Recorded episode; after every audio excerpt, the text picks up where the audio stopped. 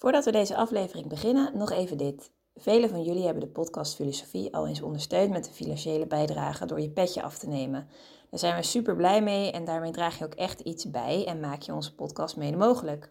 Zo ook Boy en Jan die recentelijk hun petje af hebben genomen. Super veel dank daarvoor. En wil jij ook als trouwe luisteraar ons een steuntje in de rug geven en ervoor zorgen dat we nog lang door kunnen gaan? Kijk dan op petjeaf.com slash podcastfilosofie. Daar vind je alle info en bijdragen kan al vanaf 3 euro per maand. En het biedt ook leuke extra's op, zoals bijvoorbeeld toegang tot onze bonusafleveringen. Maar voor nu, veel plezier met deze aflevering. Het doet ertoe welke gedachten gedachten denken. Op deze manier drukt de Amerikaanse filosoof Donna Haraway uit dat we, ook in de wetenschap, geen neutrale positie kunnen innemen. Waarom zijn de grenzen waarmee we het individu afbakenen, zowel biologisch als op betekenisniveau kunstmatig?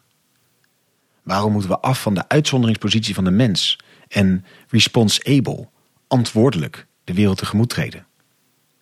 En wat kunnen we leren van het Cyborg-manifest om op een speelse manier onze identiteit vorm te geven? Over deze vragen en nog veel meer gaan we het de komende drie kwartier hebben. De gast is Lydia Baan-Hofman, de denker die centraal staat, Haraway.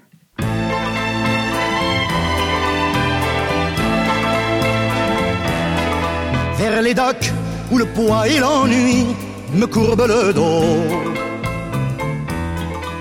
Dag, goed dat je weer luistert naar een nieuwe aflevering van de podcast Filosofie van het Centre Erasme, School voor Filosofie. Mijn naam is Allard Amelink en het concept ken je wel. Een hoofdgast, een presentator, een sidekick, 45 minuten, één filosoof.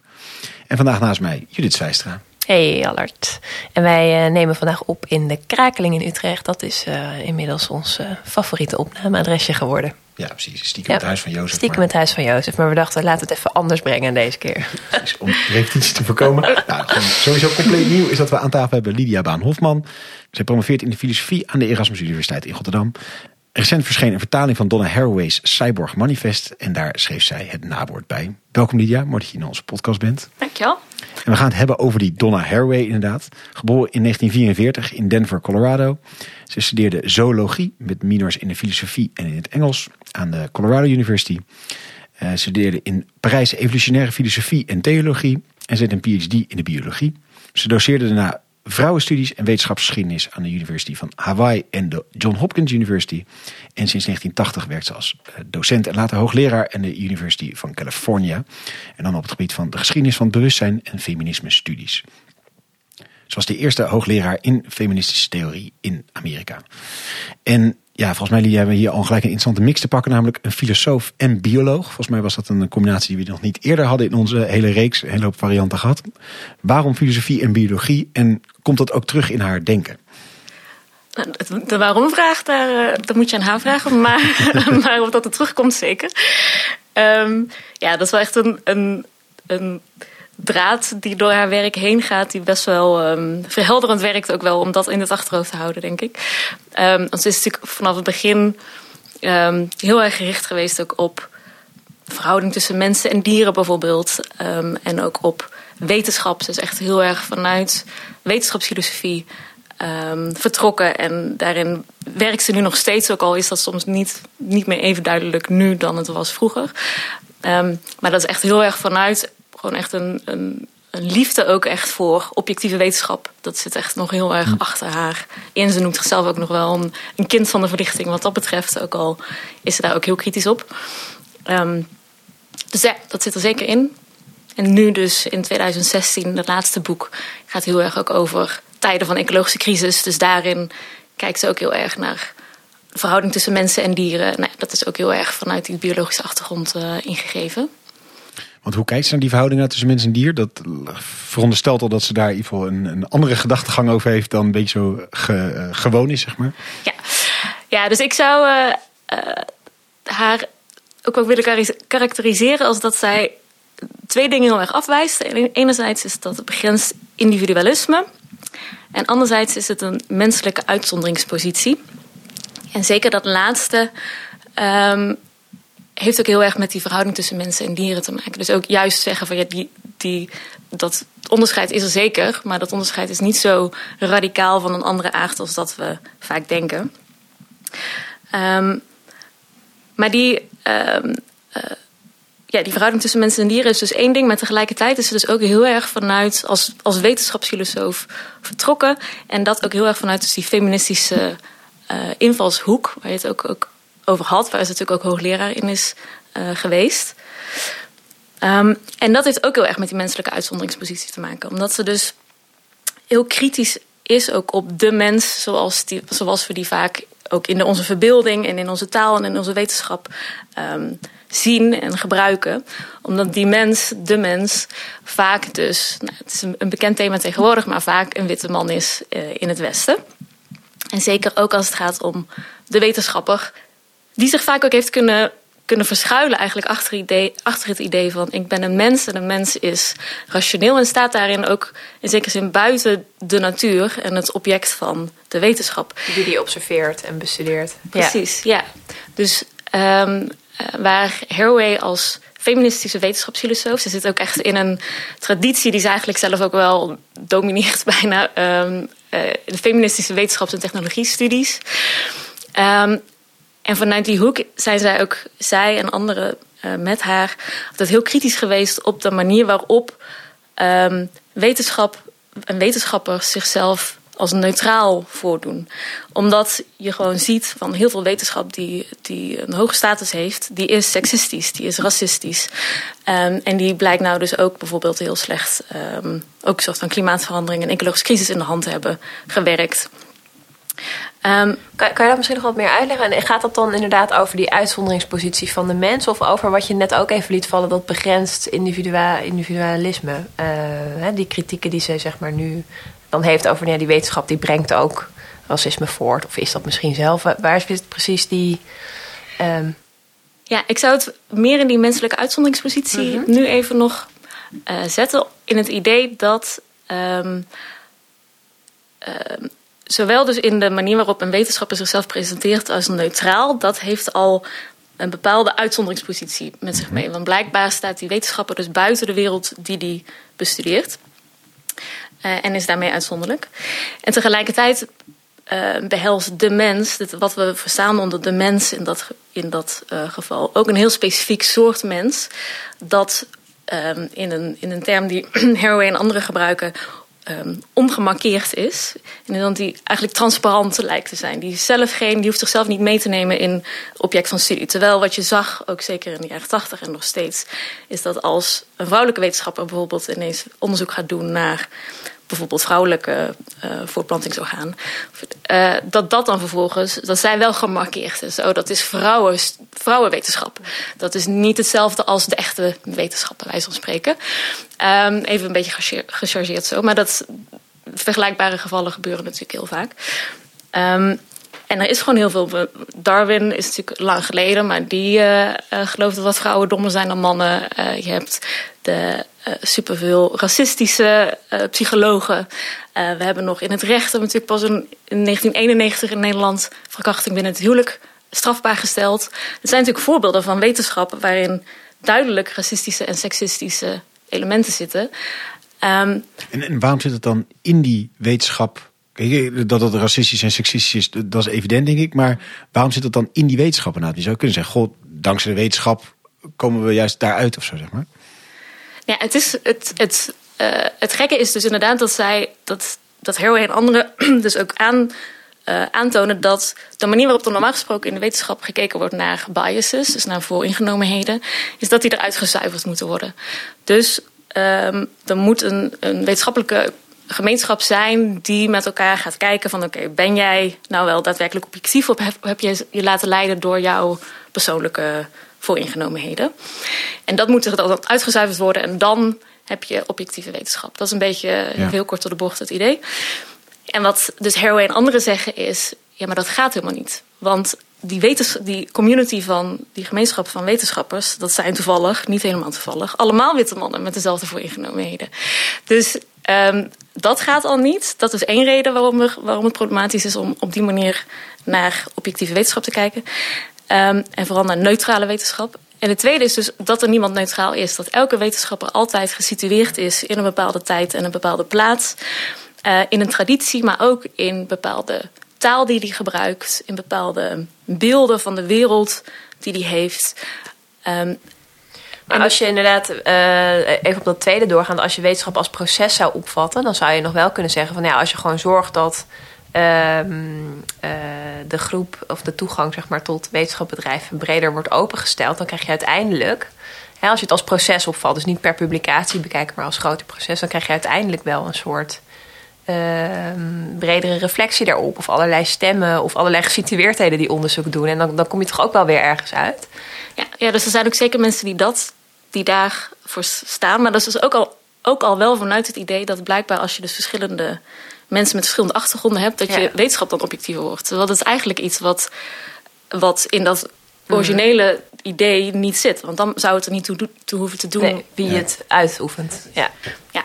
En komt zij ook van het een tot het ander? Of, uh, uh, want nu lijkt het zo net, hey, god, er is dus een norm in de wetenschap. Dat is een, witte man, zeg maar, om het even zo uh, plat te slaan. En zegt ze van god, dus en daaruit volgt plotseling, hey, er is eigenlijk überhaupt geen neutrale positie te vinden? Of vond ze dat al op voorhand en valt ze daarom dat neutraliteit van de witte man aan? Het, begint gewoon met het probleem. Het begint met het probleem dat wetenschap seksistisch is, dat het racistisch is. En dus dat is het vertrekpunt. En dan vervolgens is het kijken, oké, en hoe gaan we dit dan, hoe kunnen we dit beter maken zonder? En dat is denk ik wel iets, Harry is wel vaak bekritiseerd ook dat ze relativistisch zeg maar, zou zijn, te postmodern, dat ze niet meer gelooft in objectieve wetenschap bijvoorbeeld. Uh, terwijl ze dat juist heel graag vast wil houden dat er objectieve wetenschap is. Ook zeker nu bijvoorbeeld.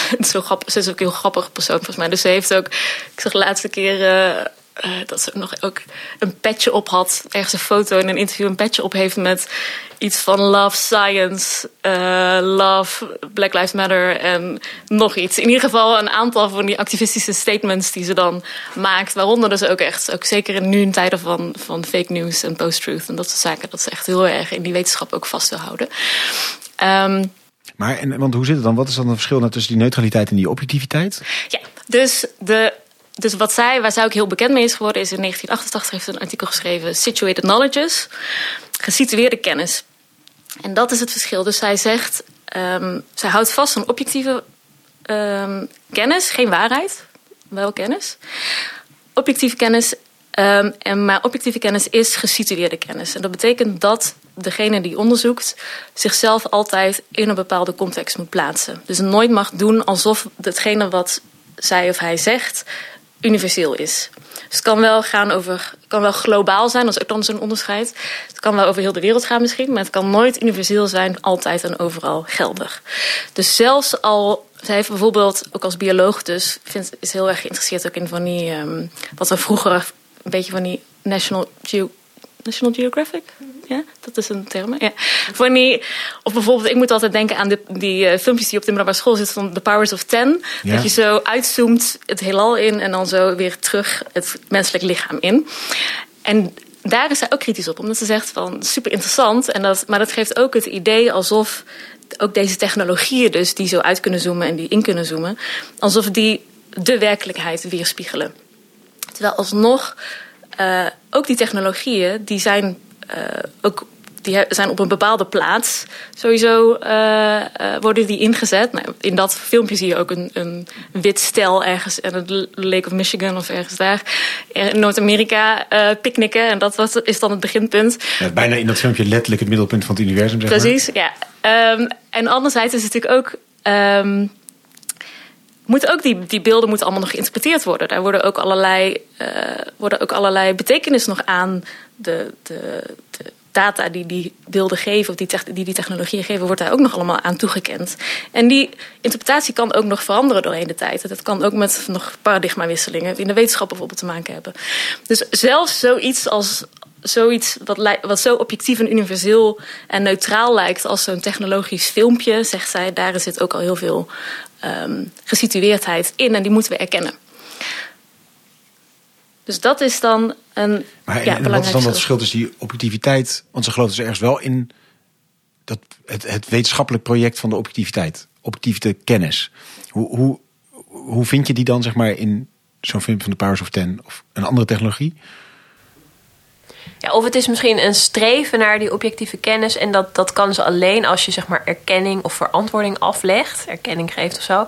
In je, van hoe jij gesitueerd bent. Ja. Is dat... Uh... Ja, dus het is... Dus wat ze... Uh, ja, zonder even te veel in, de, in detail te treden. Maar ze zegt dus wel, voor gesitueerde kennis is dus inderdaad nodig om inderdaad erkenning te geven dat jij zelf in een bepaalde plaats en op een bepaalde tijd met bepaalde technologieën die jij op een bepaalde manier bedient, uh, eventueel. Um, en ook in een bepaalde taal en bepaalde, ja, wat zij dan semiotische technologieën noemt, maar in ieder geval bepaalde ook normen, ook taalnormen, maar ook sociale normen um, ingebed zit. En dat is niet, dat is het lijkt alsof een soort van een bepaalde zelfreflectie of zo op het einde genoeg is. En dat is het niet, maar dat is denk ik, om daar heel erg diep op in te gaan, is denk ik wel uh, erg gedetailleerd. Maar dat is dus wel inderdaad, van, er moet erkenning plaatsvinden van het gesitueerde kennis. Je moet niet doen alsof als jij uh, in één lab onderzoek doet, moet je niet gaan doen alsof dat de resultaten die jij daar vindt vervolgens voor alle alle extrapoleren zijn eigenlijk naar. Uh, maar, en, en, maar om inderdaad even bij Allard het, uh, nog even door te gaan. Dus is dat dan de manier waarop je volgens haar naar objectieve kennis kan streven? Of? Ja, het is iets wat ze later pas zegt in 2016, maar wat eigenlijk al doorheen heel erg wel van belang is, is dat ze zegt: It matters what thoughts think thoughts. Dus het doet ertoe wat voor gedachten gedachten denken. Ja. Even een doordenkertje. ja, precies. Um, en dat heeft ook met die gesitueerdheid te maken namelijk. Dus het doet ertoe, ze zeggen, het doet ertoe met wat voor gedachten, wat voor woorden bijvoorbeeld, je gaat denken. Mm -hmm. um, want vanuit, vanuit uh, het soort woorden dat je gebruikt, ga je ook op een andere manier naar de wereld kijken. En ga je ook bijvoorbeeld dus op een andere manier wetenschap um, bedrijven.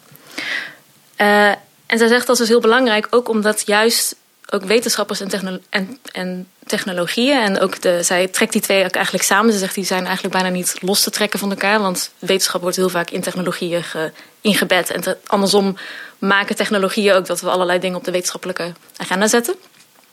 En die twee samen die, uh, zijn, dat is, zijn zo alom ja, alomtegenwoordig in onze wereld. Dat ze eigenlijk de wereld op een bepaalde manier maken. Maar die wetenschappers en die technologen die gebruiken ook bepaalde woorden en bepaalde ideeën om te onderzoeken wat ze onderzoeken en om te maken wat ze maken. Dus zij zit zelf, dus altijd wel een leuk, een beetje anekdotisch, maar dat geeft wel heel erg een beeld. Ze woont vlakbij, ze woont natuurlijk in Californië en ze woont zelf ook vlakbij Hollywood in zekere zin. Dat is natuurlijk daar allemaal allemaal uh, bij elkaar in de buurt. En Silicon Valley, Hollywood, dat, dat inspireert elkaar natuurlijk ook heel erg. Dus allerlei gekke ideeën die er in Hollywood bijvoorbeeld bedacht worden, die komen ook ineens in Silicon Valley terecht en vice versa.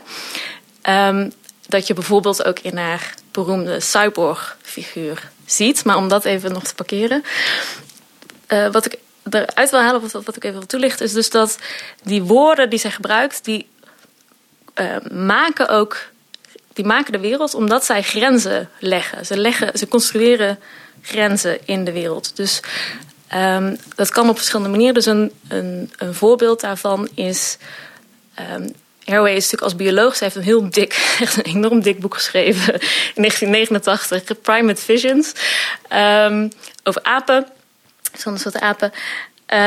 En daarin geeft ze bijvoorbeeld het voorbeeld in de jaren 60, Harlow, een, een, uh, ook een primatoloog, die heeft een, uh, een, een beroemd experiment gedaan waarin hij een soort nucleair apengezin maakte. Of nucleair gezin, een kerngezin denk ik in Nederlands.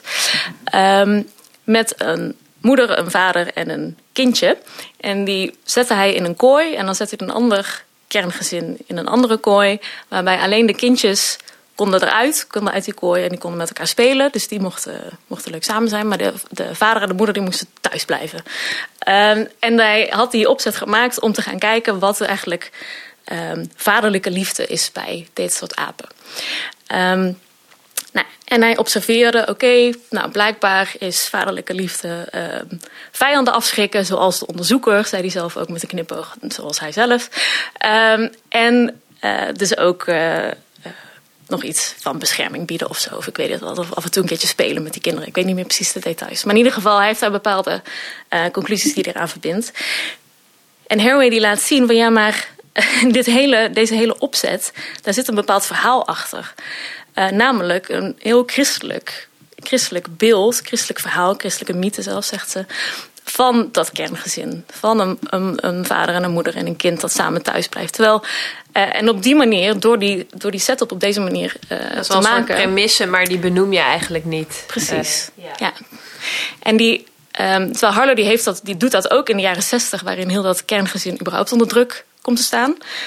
Um, dus nou, daar zit al een bepaalde politieke lading achter. En vervolgens trekt hij allerlei conclusies hieruit. Van oké, okay, nou blijkbaar is dat de rol van vaders. Want als het bij, want dat is natuurlijk ook een van de interessante dingen uit dat boek. Als het bij apen zo gebeurt, dan zit dat dus blijkbaar in onze natuur en zijn wij mensen eigenlijk ook zo.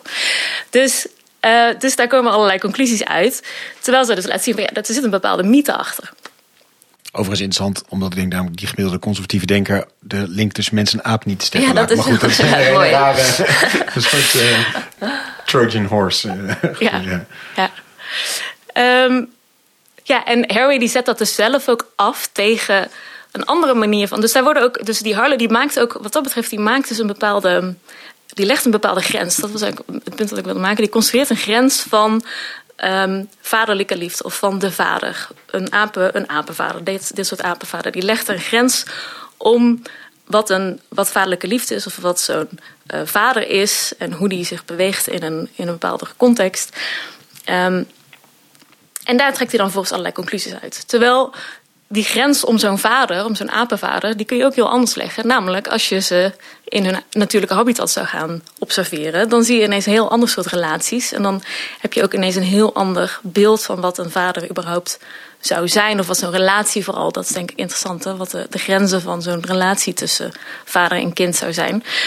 Um, en dat is iets wat, um, wat Haraway dus erg ziet in het werk bijvoorbeeld van Jane Goodall en van Barbara Smuts, die eigenlijk die zelf naar de apen die ze bestuderen toegaan in hun natuurlijke habitat en daarin heel respectvol proberen eigenlijk af te wachten. Zij, zijn, zij gaan dan heel lang ergens op een afstandje zitten wachten om te kijken van oké, schrikken zij niet te veel van mij. Uiteindelijk komt daar ook een bepaald soort um, wederzijdse relatie met die apen die ook soort van door heel respectvol te zeggen als zij boos op mij worden of als zij zeggen van joh, flikker op, dat zij dan vervolgens ook daadwerkelijk weggaan.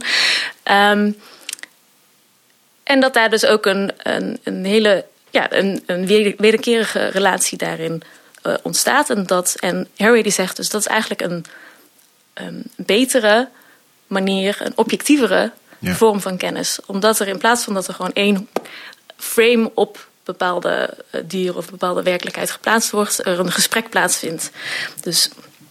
Um, ja, en dat is grappig, want het is bijna contra-intuïtief. Omdat het ene klinkt van, oh, in een laboratoriumsetting. Ja. En jij staat letterlijk aan de andere kant van het glas. Ja. Maar daarmee doe je, ja, doe je kunstmatig plaats je jezelf erbuiten. Maar eigenlijk uh, ja, is alle grens die je trekt is juist heel kunstmatig. En daardoor is het geen goed onderzoek. Ja. ja.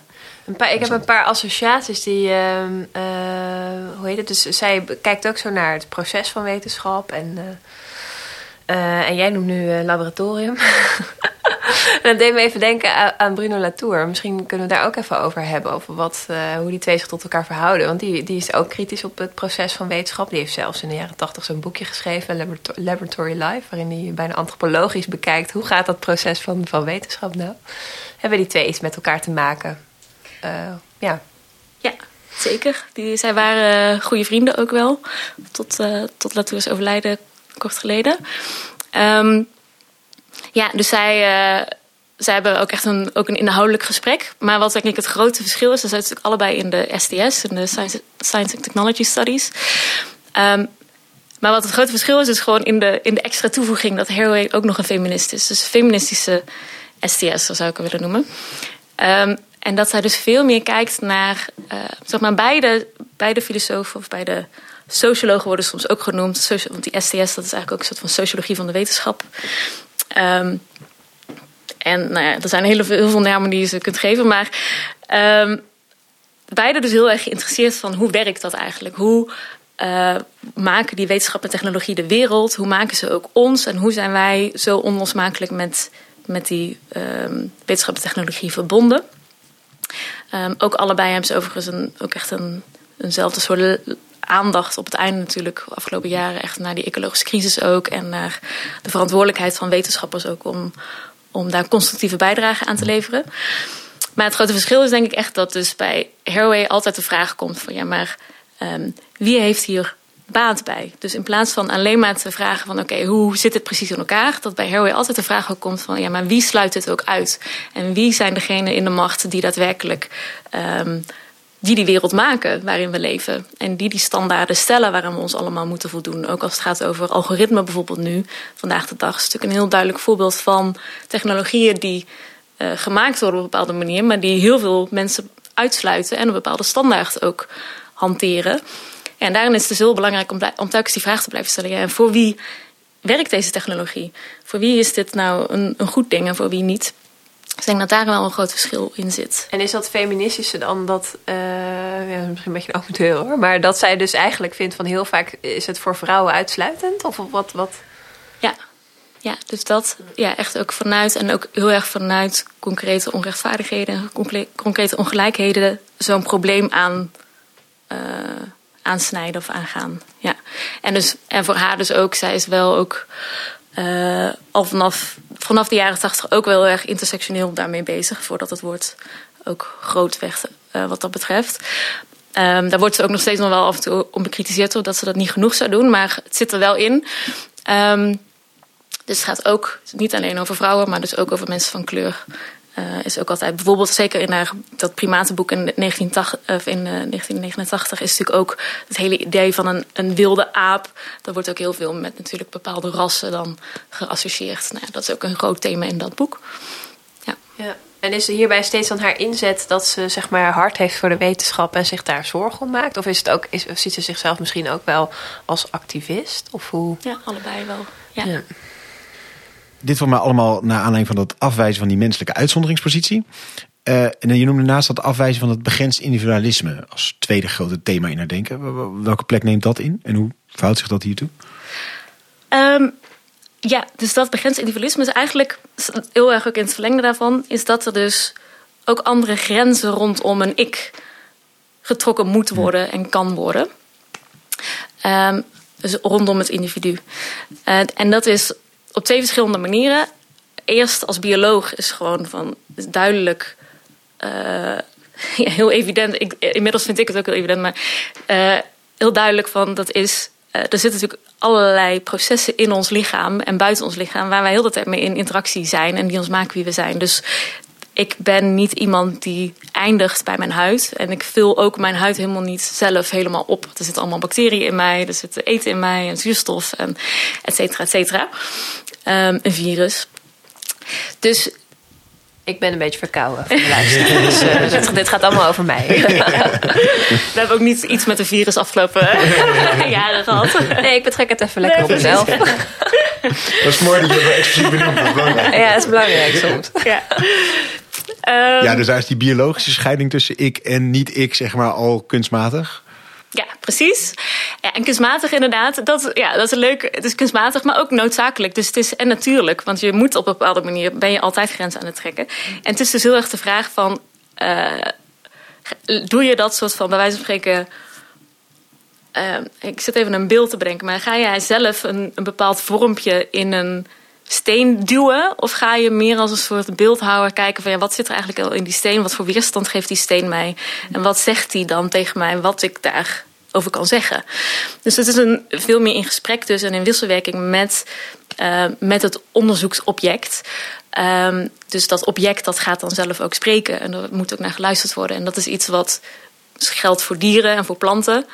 Um, maar dat geldt natuurlijk ook, en dat is ook weer dat feminisme, dat is natuurlijk ook iets wat heel vaak niet gedaan is bij vrouwen en bij mensen van kleur. Die worden ook dan gewoon van oké, dat is een bepaald onderzoeksobject en vervolgens luisteren. Dat doen we nu ook nog steeds natuurlijk op heel veel manieren. Um, ook om mensen, uh, ook als het gaat om arme mensen of nou ja, et cetera. Um, dus dat begrensd individualisme inderdaad. Dus je hebt enerzijds uh, dat dat biologisch gewoon niet klopt, zegt ze. Um, we zijn geen individuen, want er zitten allerlei processen in ons en om ons heen die, die ons maken überhaupt dat wij ik kunnen zeggen. En ja, er zijn natuurlijk in heel veel gevallen, ook met ziekte, et cetera, waarin dat anders is. Um, en zij, heeft, zij gebruikt daarvoor ook de term symbiosis. Um, en dat is zeker ook, dat gaat dus om een individu en dat gaat ook om heel veel verschillende individuen samen. En symbiosis betekent maken met, poieses maken, sim samen. Um, dus samen maken, en dat stelt ze tegenover het een ander bekender woord, autopoïese. En dat is dus zelfmakend. En dat is ook een woord dat heel veel in systeemtheorieën gebruikt wordt. Ehm, en ook dus heel erg in een ecologische context, dat er vaak ehm, dat er naar de, bijvoorbeeld naar de aarde gekeken wordt als het autopoietisch proces, systeem, dat zichzelf in stand houdt. Ehm, dus daar zit een bepaald evenwicht in dat altijd weer teruggevonden gaat worden. En symbiosis is dus, gaat veel meer vanuit verschillende agencies, verschillende actoren die op elkaar antwoorden. Um, nou ja, dat is dan een biologisch proces uh, waar zij ook in het, uit vanuit een bepaald soort evolutionaire uh, theorie ook toe komt. Goed, dat is één ding. Um, waarom ze dat begrensd individualisme afwijst. En anderzijds is dat ook omdat ook op een betekenisniveau, ook op een talig niveau, zijn we helemaal geen begrensde individuen. Want we gebruiken een taal die om ons heen is, die ons gegeven is. We moeten ons van bepaalde um, normen bedienen die er om ons heen zijn. Um, en dat is natuurlijk iets wat je bijvoorbeeld ook bij Foucault, terugvindt en bij heel veel continentale filosofen uh, uit de 20e eeuw. En samen ook, zeker die, en dat biologische, materiële aspect en dan dat betekenisvolle aspect, dat we die samenpakt. Dat is ook echt ook wel een marxistische traditie waar zij zich in uh, voegt dat marxisme zit niet per se heel erg aan het biologische getrokken, maar wel aan het materiële, aan de, aan de materiële werkelijkheid waar we in zitten. Um, ja, dus ook, ook als het gaat om überhaupt te kunnen zeggen: ik ben een filosoof bijvoorbeeld. Nou ja, dat hele term filosoof is natuurlijk ook al super. Daar zit een hele betekenis aan, wat we ook nu Trouwens, wat ook vanuit feministische oogpunt best wel interessant is, omdat die, dat beeld van een filosoof natuurlijk ook heel vaak een, ja. een, een, een rokende witte Europese man. ja, precies. Of een witte man in toga. Dat is wel ja, precies. Ja, dus, maar goed, dat is een andere discussie. Maar in ieder geval, uh, daar zit natuurlijk een hele hoop um, context bij. En die, uh, die maken dat daar helemaal geen, geen ik is die losstaat van de wereld om zich heen. En dit constateert ze. En, en, en wat vraagt dat vervolgens? Kijk, bij die wetenschapskant zegt ze natuurlijk van... joh, je moet dus jezelf, hè, put jezelf in de equation, zou je zeg maar zelfs zeggen. Van, wat, wat zegt ze hier dan bij? Dit, dit moeten we gewoon ons realiseren? Of moeten we hier iets mee? Of trekt ze hier gevolgen uit? Nou ja, zeker in... Uh, uh, ja, op verschillende manieren. Dus enerzijds is dit een thema dat echt door heel haar oeuvre heen gaat. Want dat zit al in haar Cyborg Manifest. Waar ze natuurlijk echt heel beroemd mee is geworden uit 85. Uh, maar wat ook heel duidelijk, waar ze, het heel expliciet over heeft, juist in 2016 in Staying with the Trouble. Dus als het echt gaat om ecologische urgenties. Um, omdat dat begrensd individualisme, om even, even bij dat laatste te blijven, bij, bij het meest recente, is. behelst ook eigenlijk wel een afwijzing van de antropos. Dus ook weer die, die mens, de mens, die menselijke uitzonderingspositie. Maar dus ook de antropos, de mens in het antropoceen... dat los zou staan van de rest van de wereld. En dat ofwel de wereld maar moet gaan redden... op een of andere technologische eh, manier... Um, of niet, of dat niet kan. Dus daar zit ook een bepaalde... Um, uh, als, zodra je de mens als een, soort, ja, als een begrensd individu gaat zien als iets dat losstaat van de wereld en daar dus um, zelf verantwoordelijkheid voor kan nemen of niet. Om, om maar even een van de termen die vaak gebruikt wordt um, te noemen, dan, dan is er ook een soort van alles of niets keuze in gaat het wel of niet lukken. Dus dat, dat ook een bekend beeld dat veel filosofen gebruiken is het idee van de, de, de mens als enige speler op het toneel. Waarin de rest van de wereld, een soort van de westerse natuur, andere wezens, het, het, toneel zelf zijn, de achtergrond. Um, en ja, zo'n mens kan dan ofwel, als dat decor op instorten staat, kan ofwel als een gek dat ding gaan zitten repareren. Ofwel ergens in, de, in een hoekje bij de pakken neer gaan zitten van oké, okay, dat gaat me toch niet meer lukken. Laat de, na mij de zondvloed, zeg maar.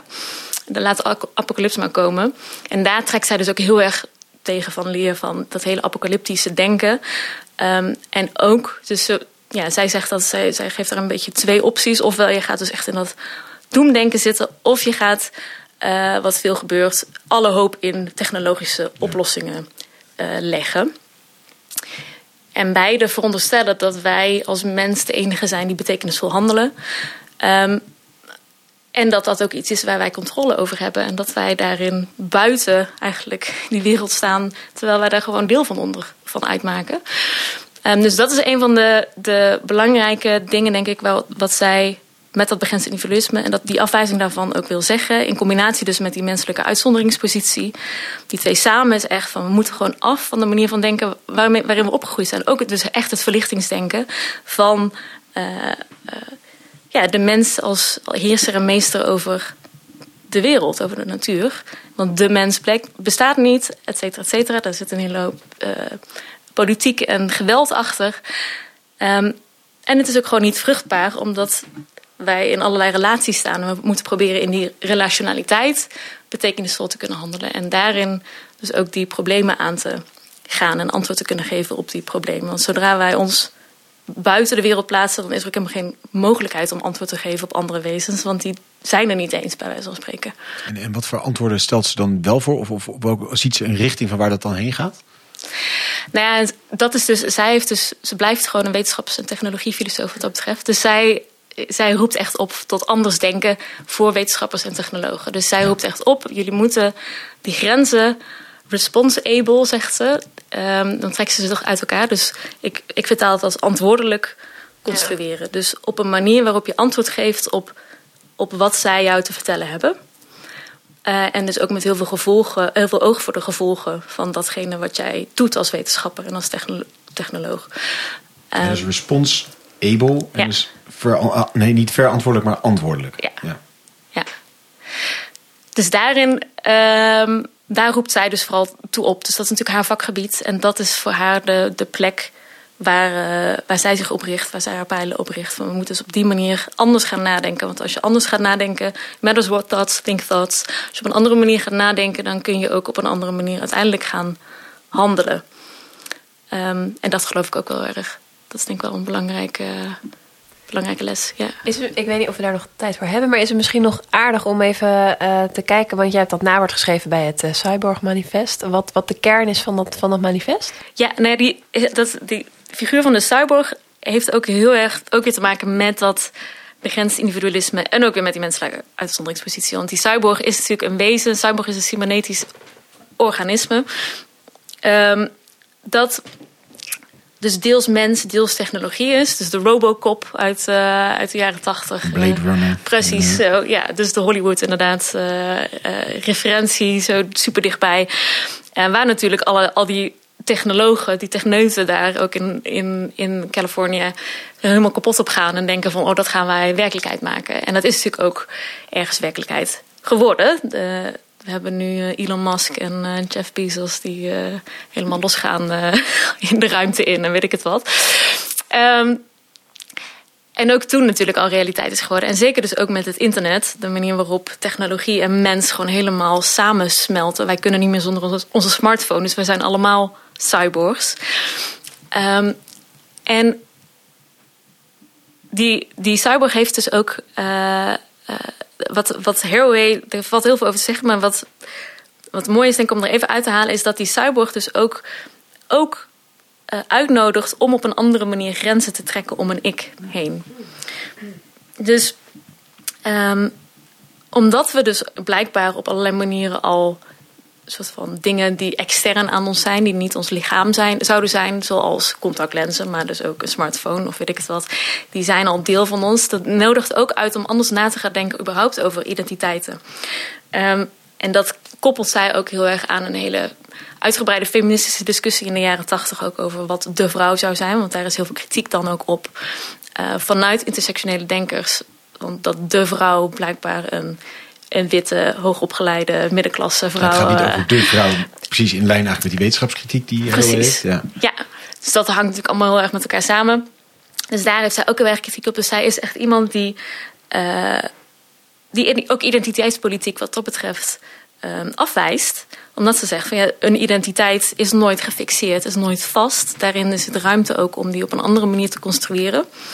Um, zoals je zo'n cyborg ook ziet doen. En dat kan ziet doen, maar dat kan dus met een met allerlei technologieën van buitenaf. En dat kan op een hele overheersende manier, dat zegt ze ook. Dus in dat Cyborg Manifest is eigenlijk vooral heel erg kritisch op de manier waarop uh, allerlei technologieën ook ons leven binnendringen en daarin um, ook heel veel ongelijkheden in de, intensiveren eigenlijk.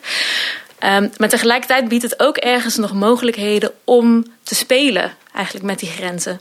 En dat is ook om, om, om op een speelse manier um, jezelf te construeren.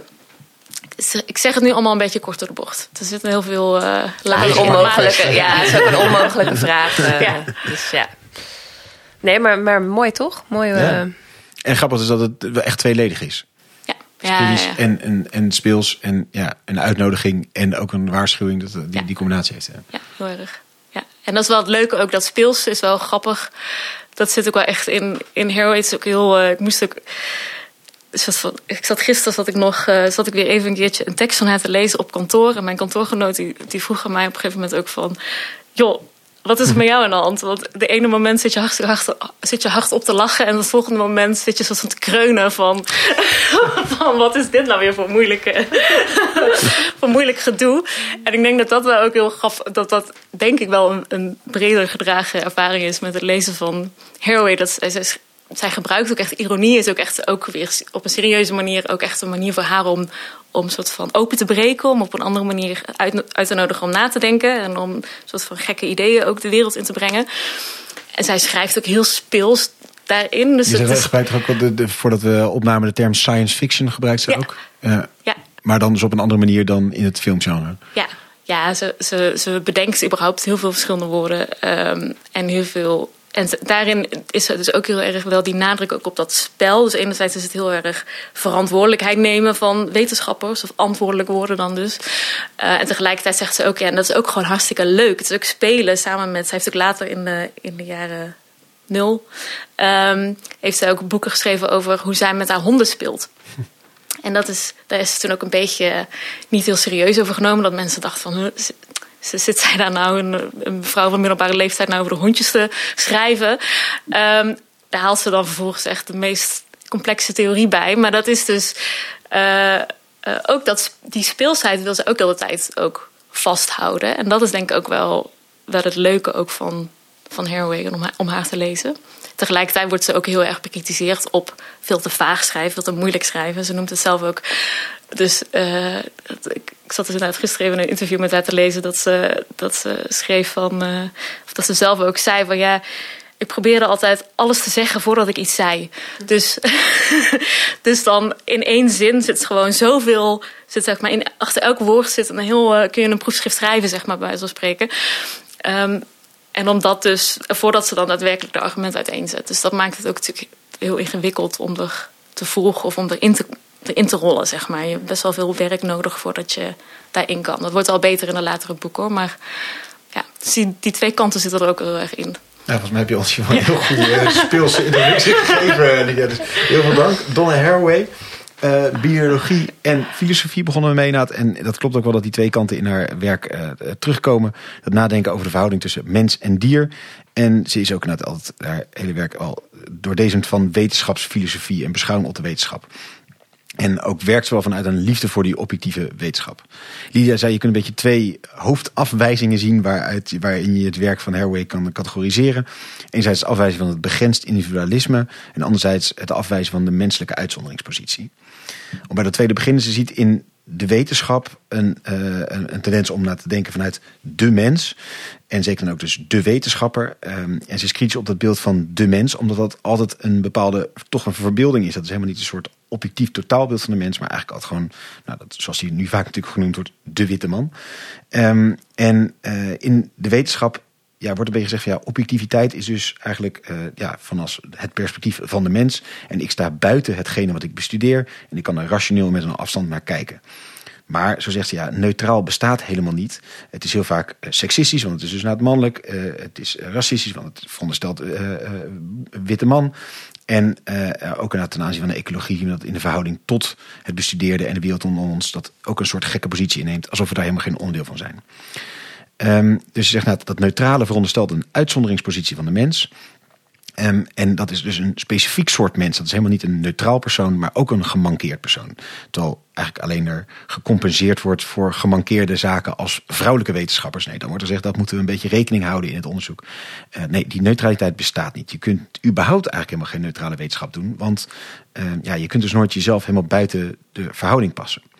Is het dan postmodern? Nou, ze maakt wel onderscheid tussen dus de objectieve wetenschap. En ze zegt er is wel zoiets als eh, kennis te vergaren. Maar je moet wel goed realiseren dat je dus niet een neutrale positie daar ten opzichte van inneemt. In 1988 heeft ze dan het over het boek waar ze schrijft over gesitueerde kennis.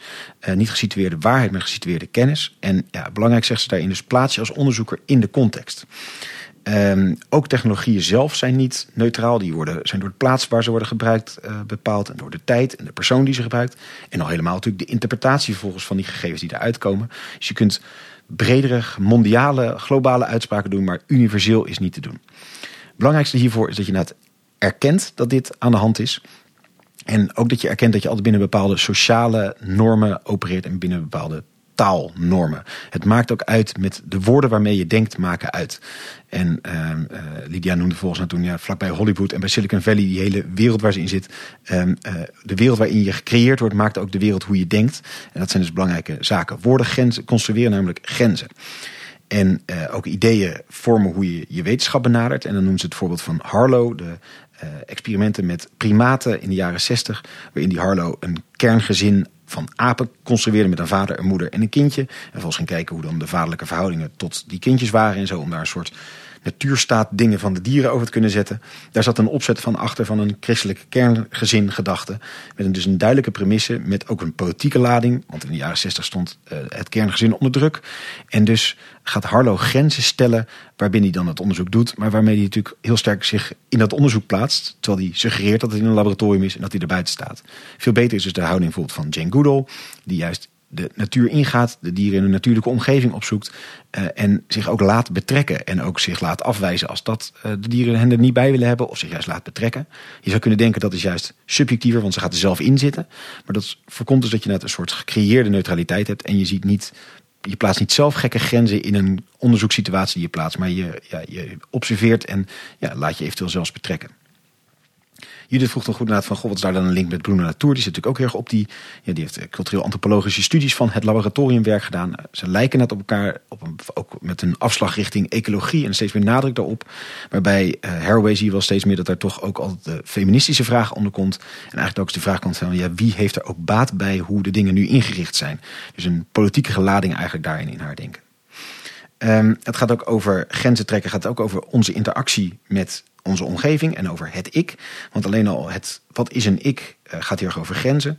Je kunt dat je lichaam als grens aanhalen, maar er zijn allerlei processen in mijn lichaam die niet van mij zijn. Uh, bacteriën, virussen, het eten wat erin zit. En ook andersom beweeg ik mij in de wereld. Dus is er ook een interactie naar buiten toe.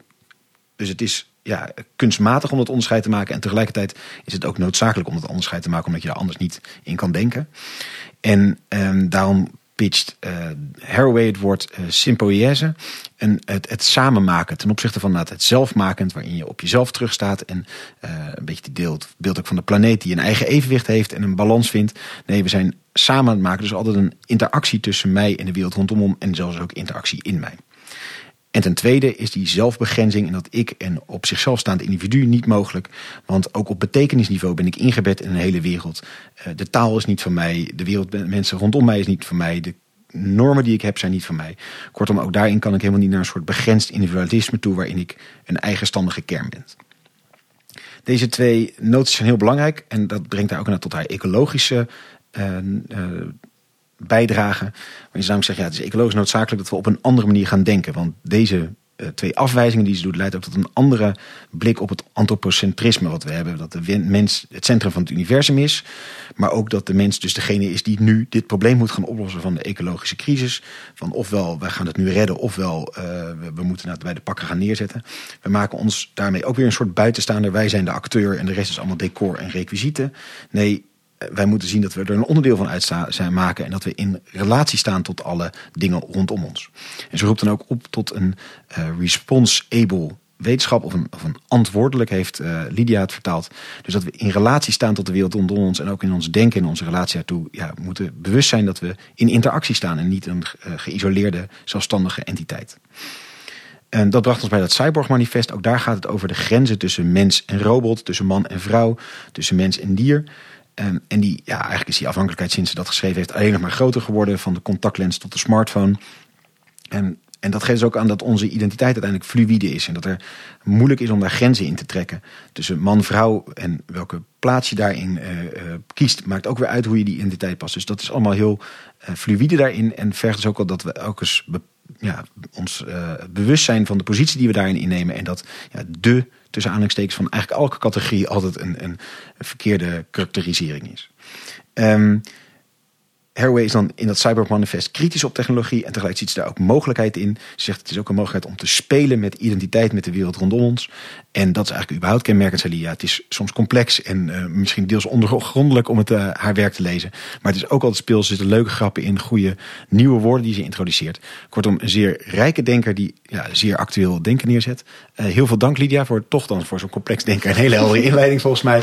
En dankjewel Judith. En jij natuurlijk ook weer heel hartelijk dank voor het luisteren. En deel vooral deze aflevering met wie het ook moet horen. En graag tot de volgende keer.